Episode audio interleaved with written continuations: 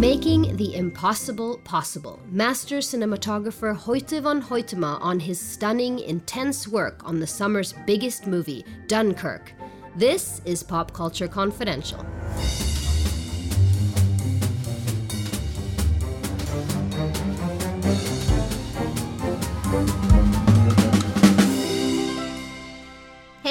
Everyone, I'm Christina Yerling Biro. So great to be back for a new season of Pop Culture Confidential that's shaping up to be very special for me with guests I've wanted to speak to for a very long time. So thank you so much for joining us again.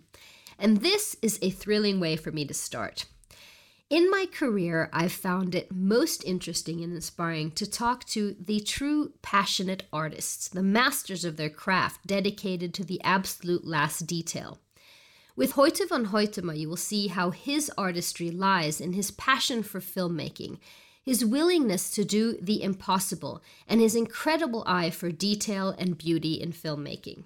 Like so many of you, I was taken by this summer's arguably most talked about and critically acclaimed film, Dunkirk.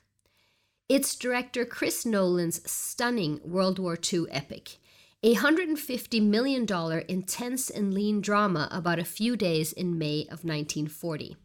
A different war story about bravery and really about survival. 400,000 British and Allied troops were trapped by Germany on the beaches of Dunkirk, the waters too shallow for warships to approach the beaches.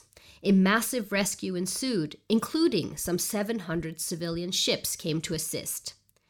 The movie depicts these events from three different angles massive scenes on the beach with thousands of extras, from the air with visually stunning dogfights, and from the sea with harrowing scenes of sinking ships. Actors in the film include Fionn Whitehead, Harry Styles, whom Nolan reportedly was unaware was a member of One Direction when he cast him, Mark Rylance as captain of one of the civilian ships, Kenneth Branagh, and Tom Hardy as a fighter pilot. The call went out. We have to go to Dunkirk.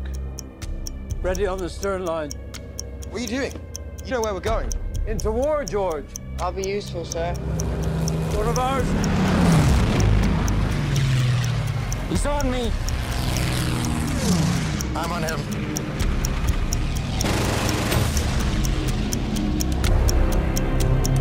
The ship's about to leave.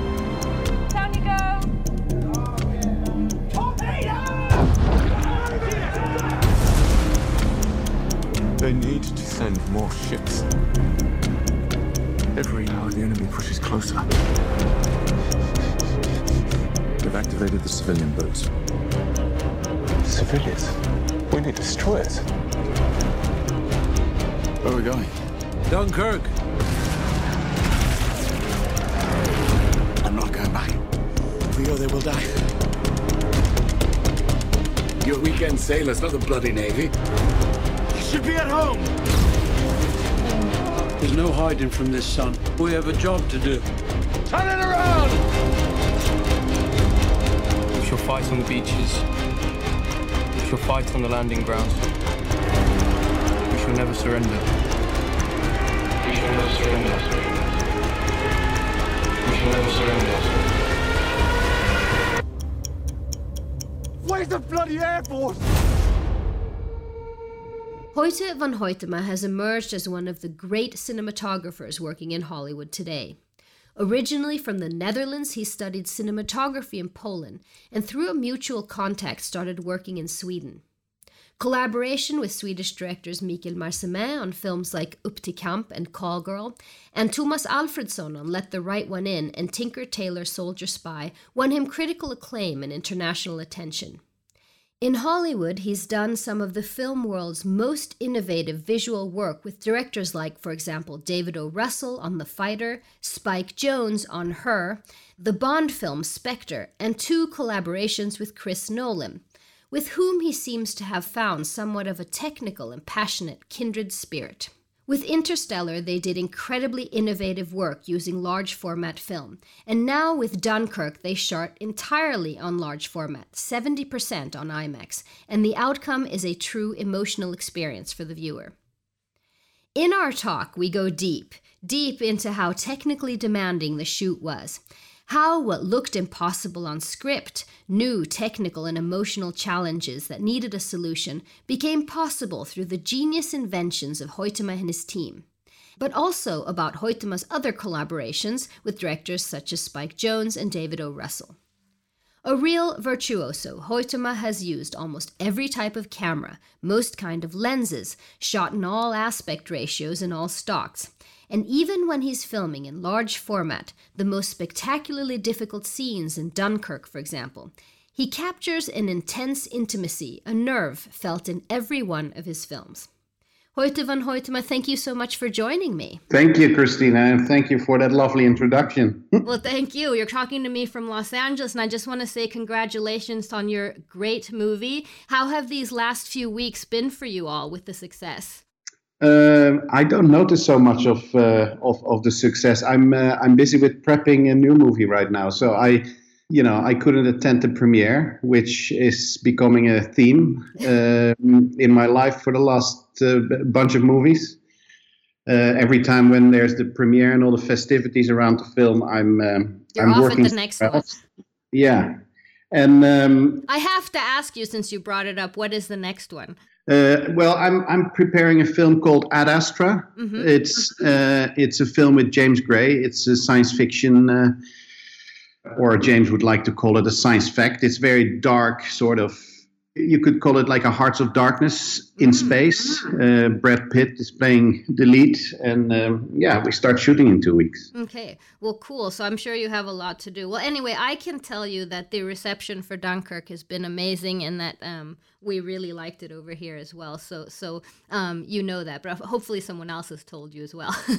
No, I have gotten some uh, some some uh, reviews forwarded, and I'm very much aware. But I I think that Chris was very happy about the uh, numbers of people that turned out to see it because it was not an obvious blockbuster when when we made it. It was actually, you know, you could say it was kind of a, a more risky project. World War II and uh, with a very unique uh, story structure so nobody of us had some sort of a, a, clear idea of this if this was going to be successful or not nevertheless it felt important to make but i think that everybody had was very relieved you know when it showed that actually audiences uh, were responding to it and uh, Right, right. wanted to see it But I'd like to, to go back because I'd like to know a little bit about the first conversation you had with Chris Nolan, who you worked with on Interstellar. I've um, about Dunkirk. What was this conversation like? What was Nolan's vision that he told you about? You know, you know. The funny thing is, I read the script for the first time um, in Sweden when um, Chris and his family they came to uh, to Stockholm. Actually, when Chris finishes his script, he he literally he prints one hard copy, and that's the hard copy that exists, and that is what travels with him, and that's what people get to read. But I went to to the hotel and and sat in the room for a couple of hours because it's not a very long script. And um, and he he hadn't told me before uh, you know what it was what it was about if it was period or not period. So so I really just started reading uh, without knowing any any anything prior to that.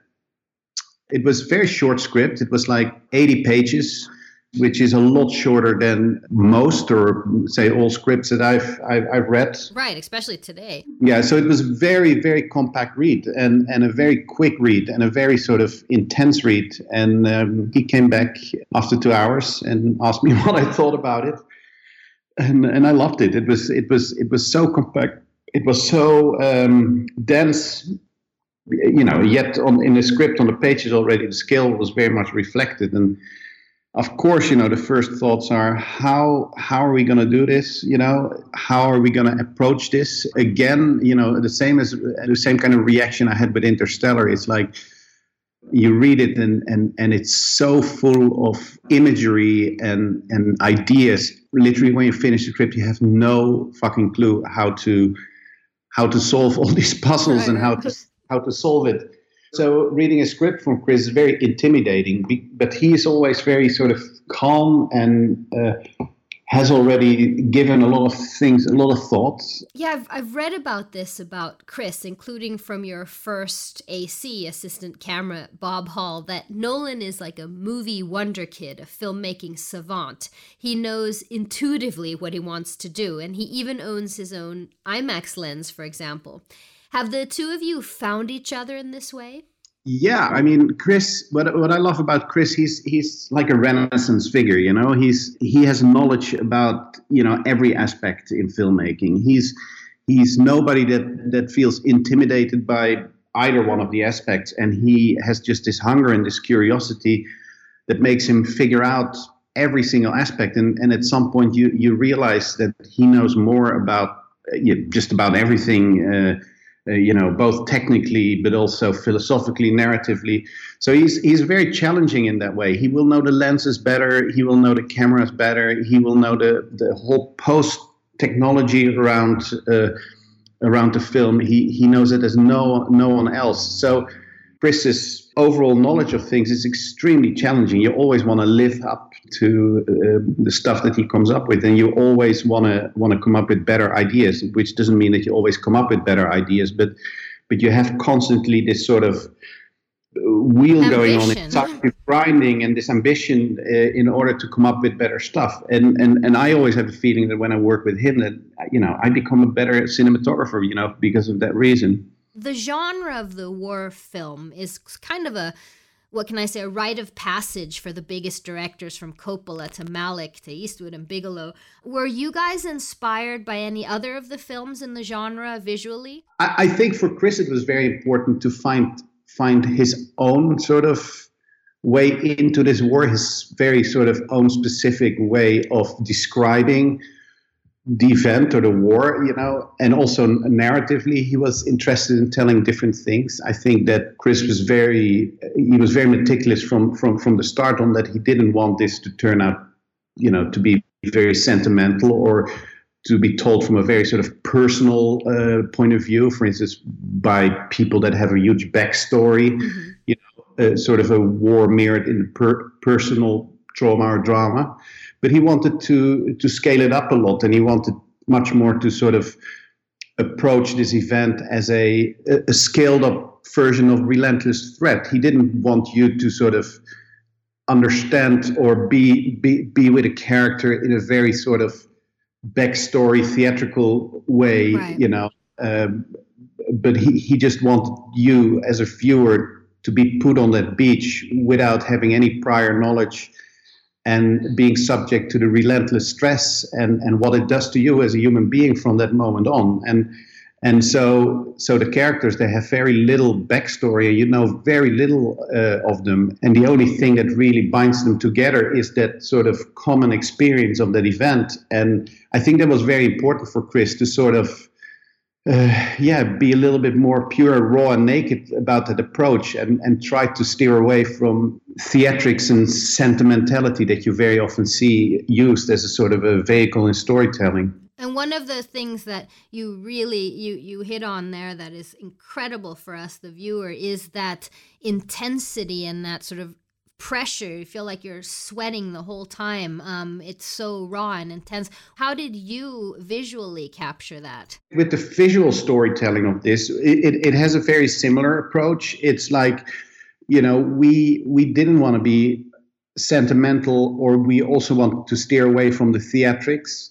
of, sto- of storytelling. You know, in in film, you know, you, you the way you choose your shots, the way you light it, you know, the way you frame it you know you can you can go pretty pretty extreme and you can in sort of a theoretical way you can sort of come forward to a certain look or to a certain feel. But i think that for us it was very important to sort of first get the philosophy right. For us uh, the film wanted to feel sort of observed and relentless. Mm-hmm. And you do a lot of handheld work, and, and, and I understand that you are your own camera operator um, very much, which is particularly interesting when you're filming about correct me if I'm wrong, 70% of this film in large format because that's not an easy camera to handle handheld, correct? No, I mean, there's a lot of talk about it, but to be honest, I don't really necessarily see the fuss about about about it. It's uh, uh, the camera is bigger and it's heavy, but you know, Well, how heavy is it? Well, it's it's 60 pound camera, but you know the magazines they you know the, the 70 millimeter film, and when you shoot on IMAX, it's 15 perf. So on a magazine that is thousand foot film, you effectively only shoot for two minutes.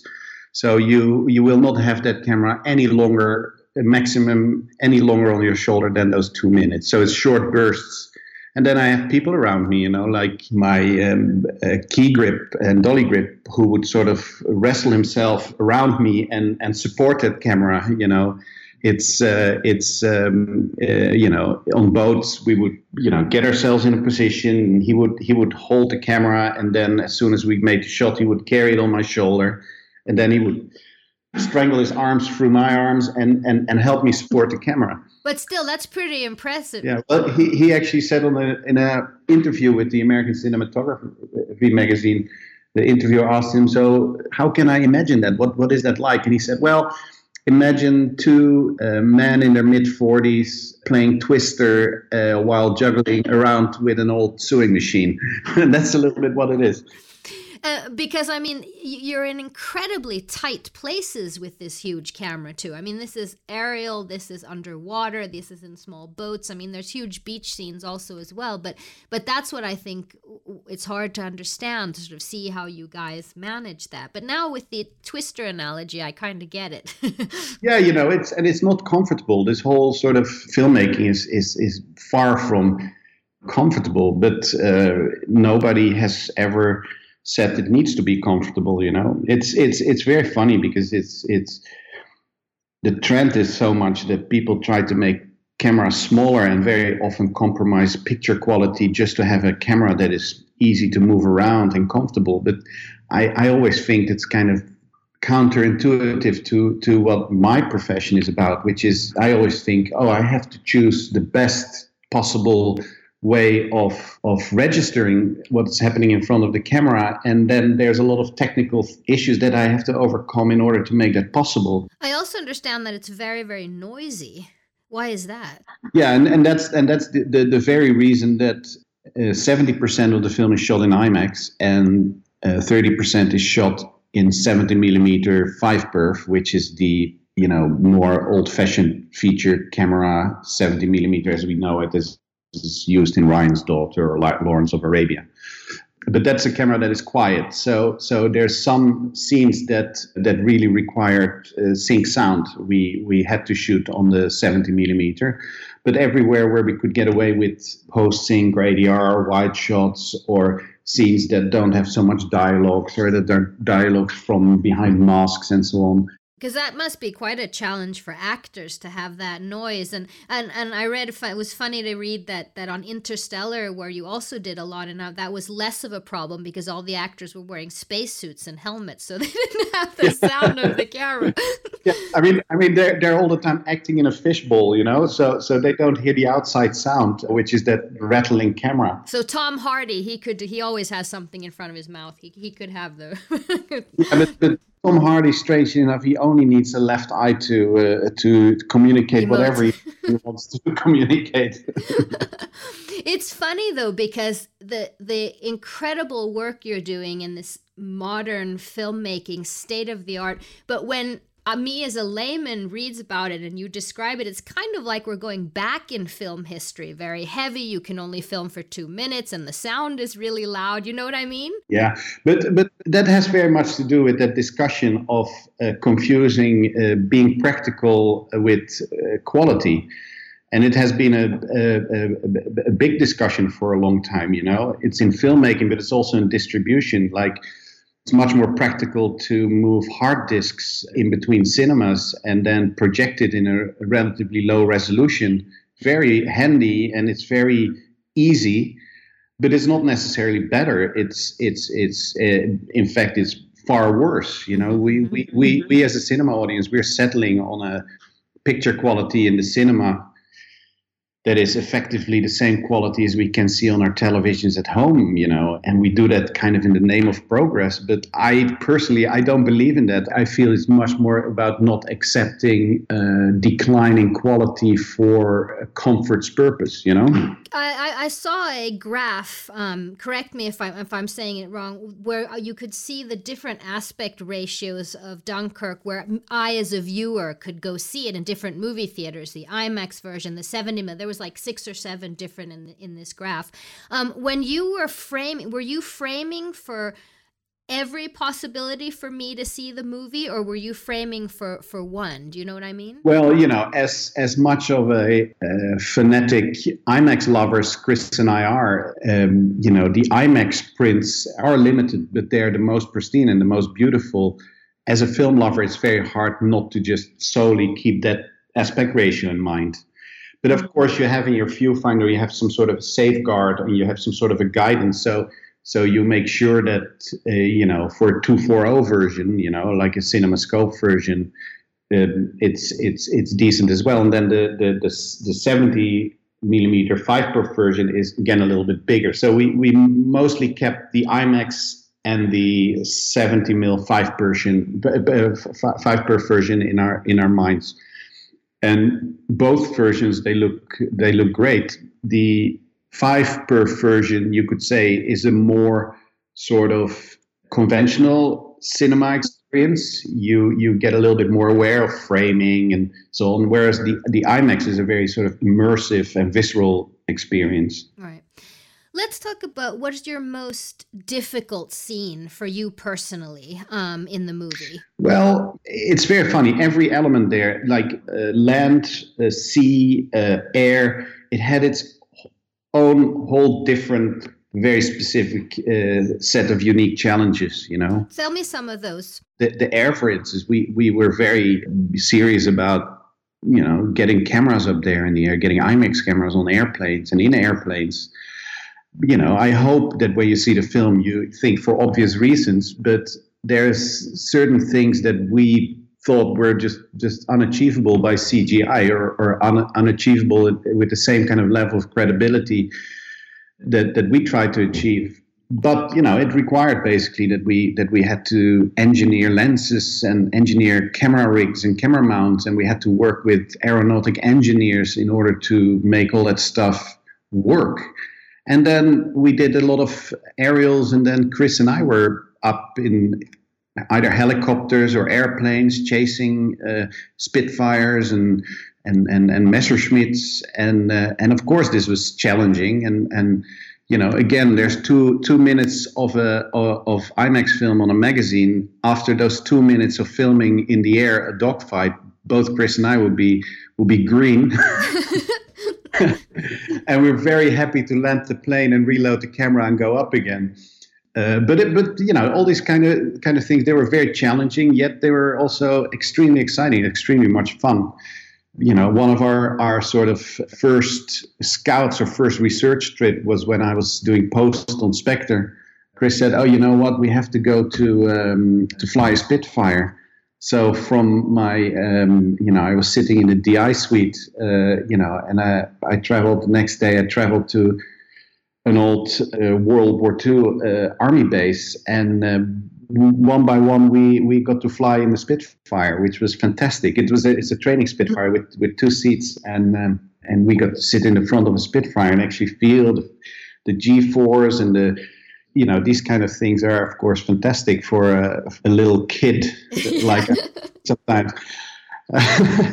but but then then you know the water it has other challenges. It has waves. It has small you know we we're jam packed in this very claustrophobic um, space. You have weather. You have you know the, the marine unit was was excessive. It was huge and and and all these kind of things they had to be coordinated you know like explosions on water capsizing ships crashing airplanes and all that stuff had to be coordinated while while bobbing around on waves or in the wind or you know some days the, the, the weather was too bad to go out or we could just go out a little bit and um, you know it, it, the sea the sea and the boats it was quite rough you know with boat to boat transfers and so so that had its own set of challenges. Both, you know. How long was the production time? Uh, you know, I think we shot around eighty days all in total.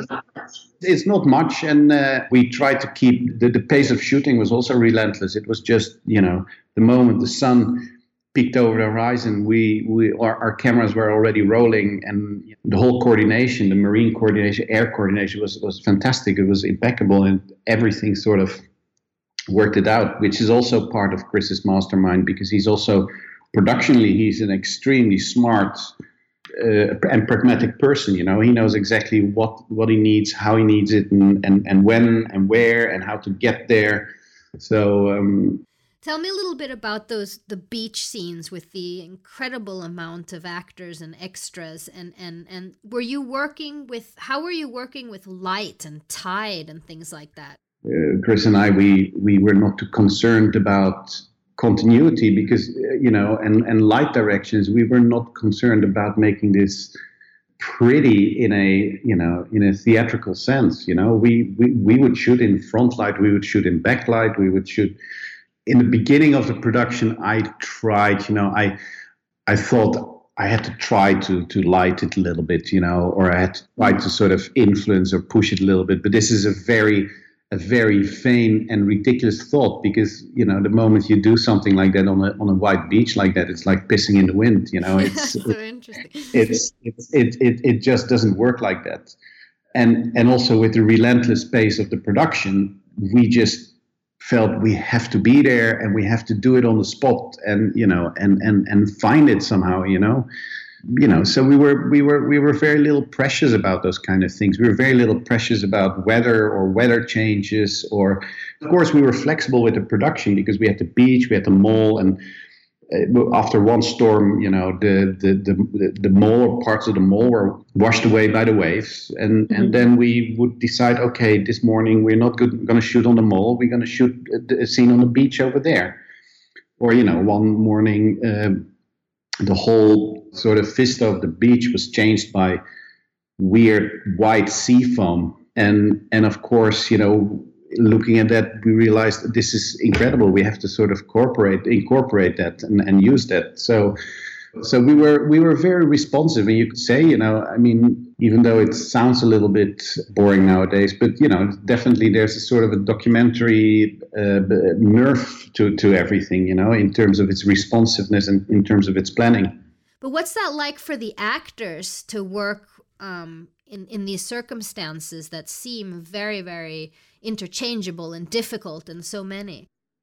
The actors are literally just thrown in a deep every day again, you know. So they really have to be troopers. And I remember, you know, like uh, we did some scenes with Fionn, but like Henny, uh, uh, Harry and Aneurin, you know, when they came to the set, the first week or the first two weeks, it was just ridiculous. You would get out of your trailer, and it was, you know, the the, the, the trailers were just bobbing around by the storm. And I think initially they would come out of trailers and say, "Oh, we're not going to shoot today," but of course we were shooting that day, and of course, you know, it was it was ridiculous because for Harry it was his first time ever in a film, and he was literally sitting like eight hours in a in a totally soaked suit in on the beach in the storm in a puddle of water.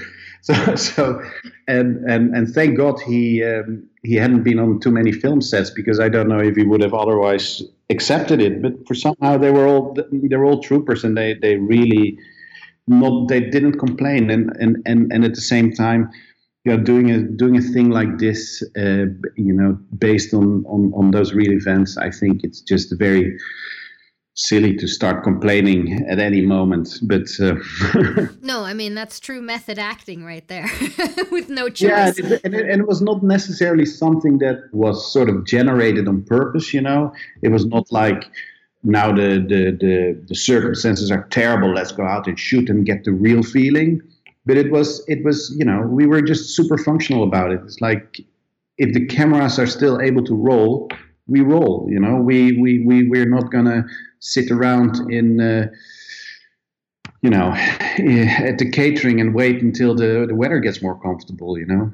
I uh, i remember when we when we did interstellar you know we were shooting on this glacier in iceland and it was just so it was literally it was like a you know like a hurricane going on over the ice glacier, and there was just nothing to shoot anymore. We had we had shot some inserts on a parking lot. I mean, just to keep on shooting, always to keep on shooting. And I remember that Chris and I were just sort of nervously watching the clock tick by, and every sort of 15 minutes we would, or or 20 minutes, we would drive up to the glacier to check out if it was if we could if the wind went down a little bit. And I remember Chris and I were standing in the, in the glacier next to each other, and we were literally standing in an angle of 45 degrees in the wind, you know, with our wind blown back, just looking at each other like, nah, not yet. Okay. but as soon as it was possible, then all the circus came out again, and and it was very similar in um, in in Dunkirk. It was just you know, if you can shoot, then you just shoot, shoot, and you should not be too precious about, you know, sun directions or, you know, or the fact that, you know, uh, seawater is in your pants and sand is between your teeth and all that kind of stuff.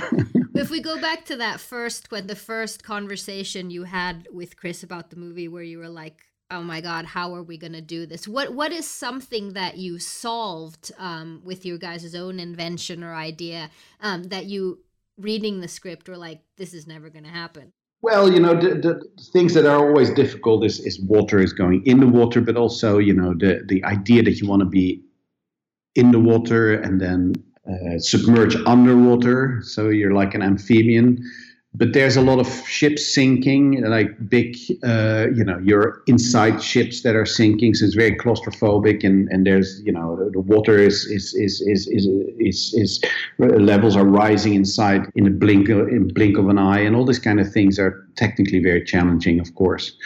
So you you know you have to build, you know, we had to build gimbals for that that could do it. It's like huge sets that are on hydraulic arms that would pull sets underwater, and and then we would be in there and would we would be half scuba divers and half just land filmers um, at the same time, you know. So there's always you're always we, up until your neck into water or, or or submerged underwater.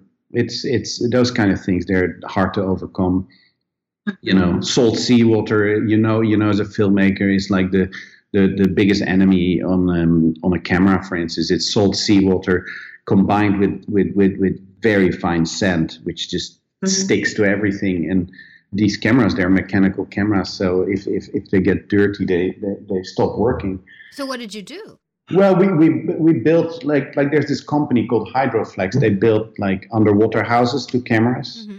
So, mm-hmm. so we we we um, engineered a sort of a very new amphibian water housing for our IMAX cameras, mm-hmm. um, uh, which um, yeah, which were very smartly engineered. I think you know they you know because y- you have a lot of things to take in consideration with your IMAX cameras, which one of them is the reload time. You know, every time when you shoot two minutes, you have to reload. And originally, IMAX said in their original specs, and that's how it used to be before Chris took to the IMAX. It was 20 minutes reload, but you cannot fit that in filmmaking. So our technical crew has brought that down like athletes to like just three minute reloads or, or, or five minute reloads, which already makes it much more workable.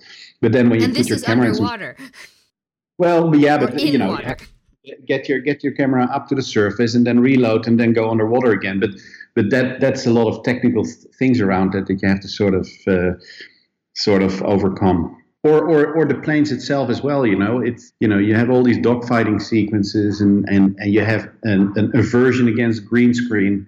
Uh, you know, or or you just feel you don't want to rely on, on on computers to do that. I mean, then just start figuring it out. you know the amount of work that goes into planning every detail for you and your team in, in location. How can we do this underwater? How can we do how much what prep time do you have for your group of people?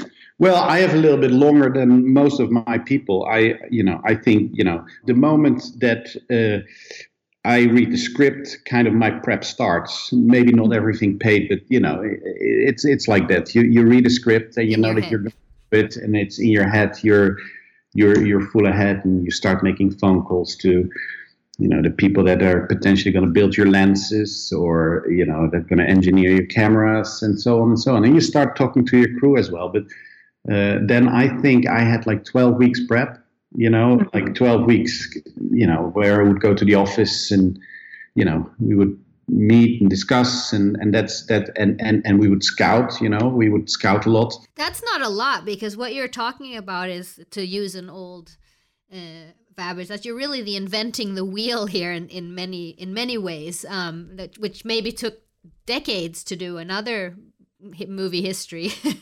Well, we, we, we are not inventing the wheel, but we are definitely trying to improve the wheel. That's the difference. I mean, the cameras exist, and they exist in, in the state that they exist, and you want to utilize them. But in order to utilize them, you have to adapt. You know, you have to invent different different stuff in order to to to make different things work for very specific situations. You know, like if you want to mount a, a camera to the wing of an airplane you have to get an aeronautic de- uh, engineer to build a rig that is, you know, uh, uh, streamlined for air, you know, uh, Mhm. that is strong enough uh, to hold the weight, and um, you know, the drag of the air, you know, cannot influence too much the plane, so that you cannot fly it anymore, etc., etc. But those kind of things, you know, you can sort of engineer yourself forward and uh, and do that and Another thing we did with the production, the production bought a plane, bought a Russian plane, uh, a Yak, which we sort of used as a camera ship, and which we sometimes mocked up like a Spitfire, like you have looks to the tail or to the nose, you know, those kind of things. So, so, so, so we started building these kind of things, and and also Panavision. You know, I've been working with Dan Sasaki before. I mean, they're they're lens manufacturers. They are incredible. They um, and and they already know, you know, them from the moment uh, that I'm giving them a phone call, like, uh oh, we got to get our get our shit together and start start grinding some new lenses. yeah, I understand. Right. You're not Swedish per se, but but you made some very very p- powerful movies here, and, and Sweden has kind of claimed you. um, yeah, for, for I- its most most rightfully because you know, um, uh, you know, I, I made my most important steps in my career. I started making in Sweden. Plus, you know, my wife is Swedish and my daughter is Swedish. And we uh, have a lovely house in Sweden. So, you know, the, the, the strongest relationship to a country that I have, you could say, is is is, is Sweden. Of course, I come originally from Holland, but but you know, I mean, Sweden is the country I want to want to grow old in, perhaps. You know.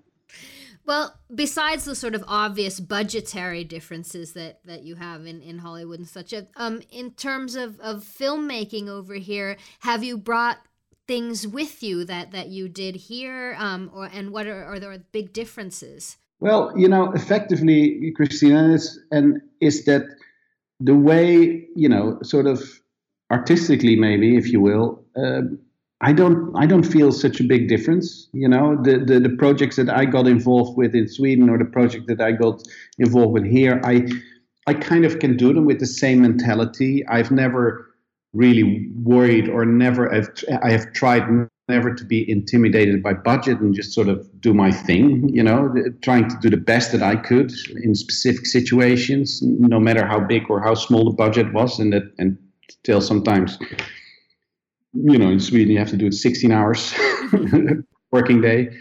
Uh, whereas here, here you, you you you have a lot more time sometimes for things, and and and uh, you know you you you can, you know, generate a lot of tools to Yeah, make you have certain to admit, it's kind of nice to pick up the phone to Dan Sasaki and say, "Look, this lens, I need a little adjustment," and just get them. It's totally wonderful and i'm i'm extremely privileged and i take a lot of advantage of that.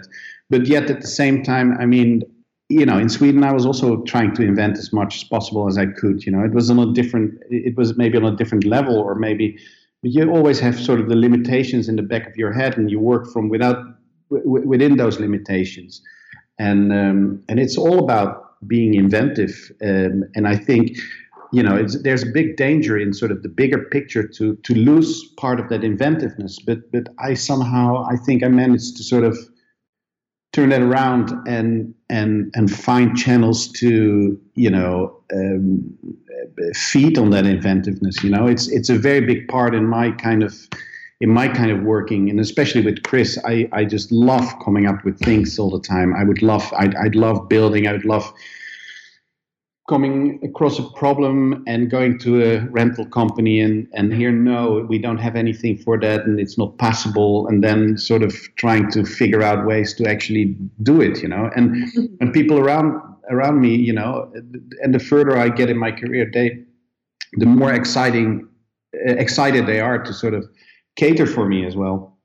Right, right. So I just notice it that, that right now, you know, I, I'm kind of getting little known as the the guy that wants to invent stuff and invent shit and build things. I mean, my crew that I have with me now since since there's a whole bunch of films. My key grip Herb, my gaffer Adam, you know, or my focus puller, you know, Bob Hall on um, on um, uh, Dunkirk. They're they're coming to me. Uh, from time to time says, "Oh, I got this. I um, we, we we built this now for you. You want to try this out?" So everybody's sort of in in and in on it with me, and and um, everybody is building, everybody is inventing, and everybody is trying to come up with you know better ideas than I come up with. As I'm trying to come up with better ideas that, that, that Chris is coming up with, it's it's it's a very exciting and it's a very sort of um, uplifting uh, way of uh, filmmaking. I think. Yeah, it sounds incredibly inspiring to be able to do your own, you know, thing like that. But um, after sort of Sweden or after Tink- Tomas Alfredsson or your Tinker Tailor and things like your Hollywood ride sort of began, and you worked with these incredibly innovative, but also, uh, at least according to legend, pretty difficult and precise directors from from David O. Russell to Spike Jonze and, and Chris Big. Can you talk a little bit about the different methods they use on set? Or how they are? So all the directors they have very di- different methodologies and, and, and, and very different hang-ups and very different sort of ideas about how they see filmmaking or what they want to achieve with the film. And I think you know, as a as a DP, you know, it's kind of your job to to be able to tap into that and to be able to adapt to that a little bit, you know and and within that sort of let your own you know idea about things seep through or you know you you, you always take your own personality to your to your projects. Um, but um, uh, you know I, I mean I can I can I can kind of only say you know they're all very different. I, I, I also don't think that that any of them is particularly difficult. I think you know they're all very serious about what they're doing in their own in their own sort of rights and in their own sort of ideas. They they they they they all want to achieve something very specific, and they all you know uh, choose a set of tools in order to achieve that. And and and I'm I'm just trying to tap into that, you know. Because with with David O. Russell, for example, on the fighter, that was also sort of a genre that. Um, with the boxing, um, that we as viewers are are kind of used to is the wrong word but but we've seen in, in in big movies we have sort of a visual connection to to that. What what did he sort of ask of you?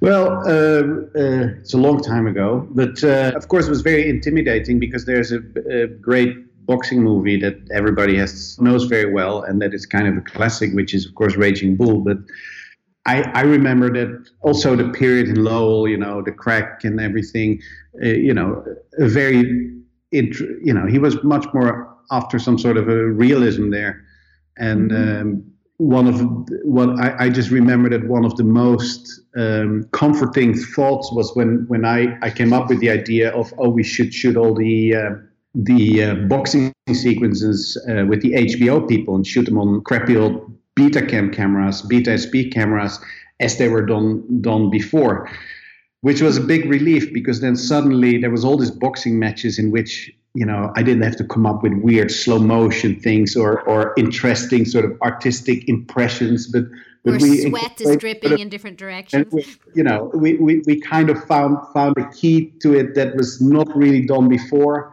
yet didn't require from us, you know, that sort of different level of interpreting a boxing match. We were we were we were gonna do the boxing matches for real, you know, shoot them like like like like television cameras and blow them up over the screen, and you know, and, and in the hope, of course, that they would get their own sort of visceral feel, and also the fact that they, you know, it was very important that they then became very recognizable as as for the audience as you know, as because they had been watching so many of those boxing boxing matches on HBO television. And and with Spike, with I'm thinking of her, um, the movie Her. Uh, there, you were going for something a sort of different type of realism even though if it was realistic there was another sort of feel to it? What did what did he explain to you that he wanted? Well with spike i mean spike is you know he's he's he's a, he's a romantic you know and and and and um he's you know her is is is is, is kind of for me it's very much away from yeah from some sort of a recognizable reality.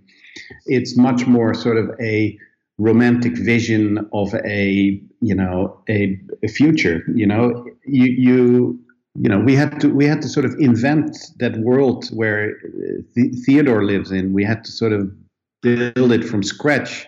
Yet of course the world wanted to be recognizable. We wanted to you know recognize things from our reality. Through it you know some things enhanced uh, some things we wanted to remove from from from our world. Basically sort of create create our own little bubble of the future. And Spike's film, um, um, well, Spike's film was was was a challenge, of course, because we we're shooting a, one person, you know, getting a love relationship with a device or with an operating system, which is which is a very big challenge, you know.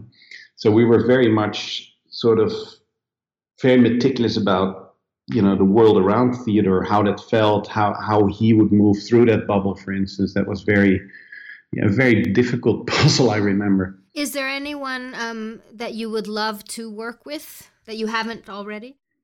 Difficult question. I, I think you know people that I do respect. You know they have their own thing going on that that that I I really love. You know. For example. I've I've always been a big fan of uh, PTA, for instance, but at the same time, you know he's now he's shooting now his own films and i think it's wonderful you know? It's like that's he's actually his own dp i read on the next yeah. I, I think that he had always such a good thing going on with, with most of his cinematographers you know? It's it's that you know that idea is like in order to do good work you also have to find your sort of place within within the constellation and and and and i don't know i you know i have a lot of people that i respect a lot but i just I just don't see myself in sort of in, in, in their constellation. And that's not because of, you know, something negative. It's actually because of something positive as well.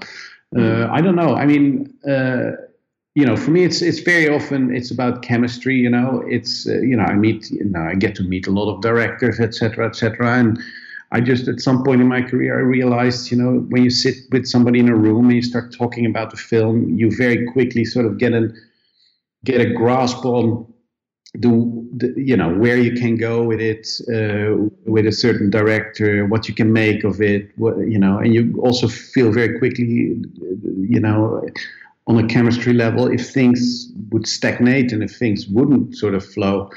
And and so that specific wish to work with a director because of you know stuff that I've seen and that I like it's not so significant anymore because I think once you meet with a director that's the moment that you actually really know if you want to do it or not. Is that the same with genre? Do you any genre that would you if as long as the project is interesting? Yeah, I'm I'm I'm I'm totally genre unprejudiced. I I I I I don't mind. You know, I can do. I can. I think I can. You know, I can find a challenge in whatever genre, but but it has to be with the right director and and and it has to be with the with the right script. I think for me, it starts all with with with with your contact with the director and the idea of what you want to do with a certain film you know but it's not like oh i would like uh, i would like to do a western or i'd like to do in a way i would never do another science fiction film you know after interstellar. But then you then you meet then you meet a director james gray and and and we meet and we talk and and i love him and and and i love his ideas about it and i just get the feeling okay oh we can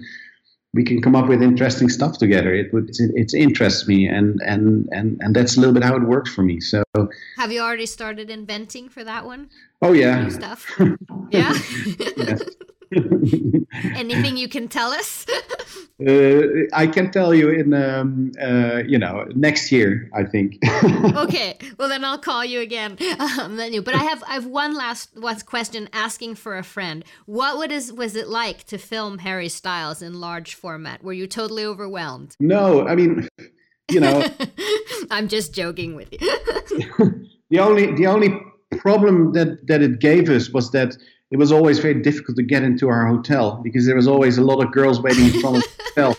But you know, he himself, he was like you know the most uh, genuine, uh, hardworking guy, and just one of one of the whole crew. And he would never leave the set, and he would always grab like two flight cases with lenses and help people carrying stuff out and so on. So you know, and in general, on on on, on one of Chris's sets, there's very little of that sort of you know precious star uh, treatments. You know, and usually all his actors they're around on the set. They don't they don't go to their trailers, and they they're always available, and they always want to do the best they can, and and and they always want to you know push themselves as much to the limit as as Chris does. You know, Chris is always the first one to you know stand on a ship that is going down underwater on a on a wreck uh, you know or in a plane you know he's always the first and he, he will never he'll never let actors do things that he wouldn't have uh, you know that he wouldn't dare doing himself or wouldn't have tested himself. So he's always the first there's a, a huge always a huge safety concern. Um, and i think you know that that that radiates very much on on the actors. So so yeah, you, to answer your question, I mean, Harry Styles is really like all the other guys. Thank you so much for your time and and for making a movie of such real important. That was really an important movie. That that um, I'm so happy that it's going so well. Thanks, Christina. Take care. Thank you so much to Hoyte van Hoytema. Dunkirk is in theaters now. And go back and watch Hoyte's other movies now that you've heard him talk about his methods. It's really fascinating to see his incredible attention to detail and beauty. And thank you so much for listening to Pop Culture Confidential. Hope you'll join us this new coming season. You will find us on popcultureconfidential.com, on Twitter at podpopculture, and please take a few minutes to rate us on iTunes or SoundCloud. That would really help us out. This show was edited by Tom Hansen, theme music by Carl Boy, and produced by Renee Witterstedt and myself. I'm Christina Yerling Biro. Thank you so much for listening.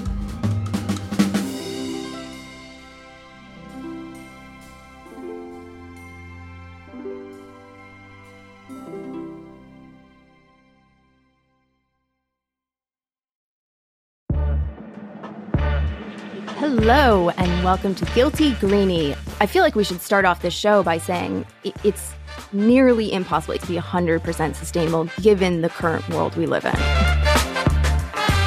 How do you eat an elephant? One bite at a time. Not a great analogy for a vegetarian, but you know. We're talking about sustainability, maybe not the best analogy. Don't eat the elephant is the first rule of the Guilty Greenie. There's your first challenge of the week avoid elephants. What they used to call frugal is now considered sustainable. That's such an aha moment. Frugal to sustainable. You can save money and help the planet. That's going to be our new tagline for sure. Yeah, you can find Guilty Greenie on Apple Podcasts or whichever podcast platform you prefer. And join us in tackling the Guilty Greenie challenges. Until then, stay curiously green.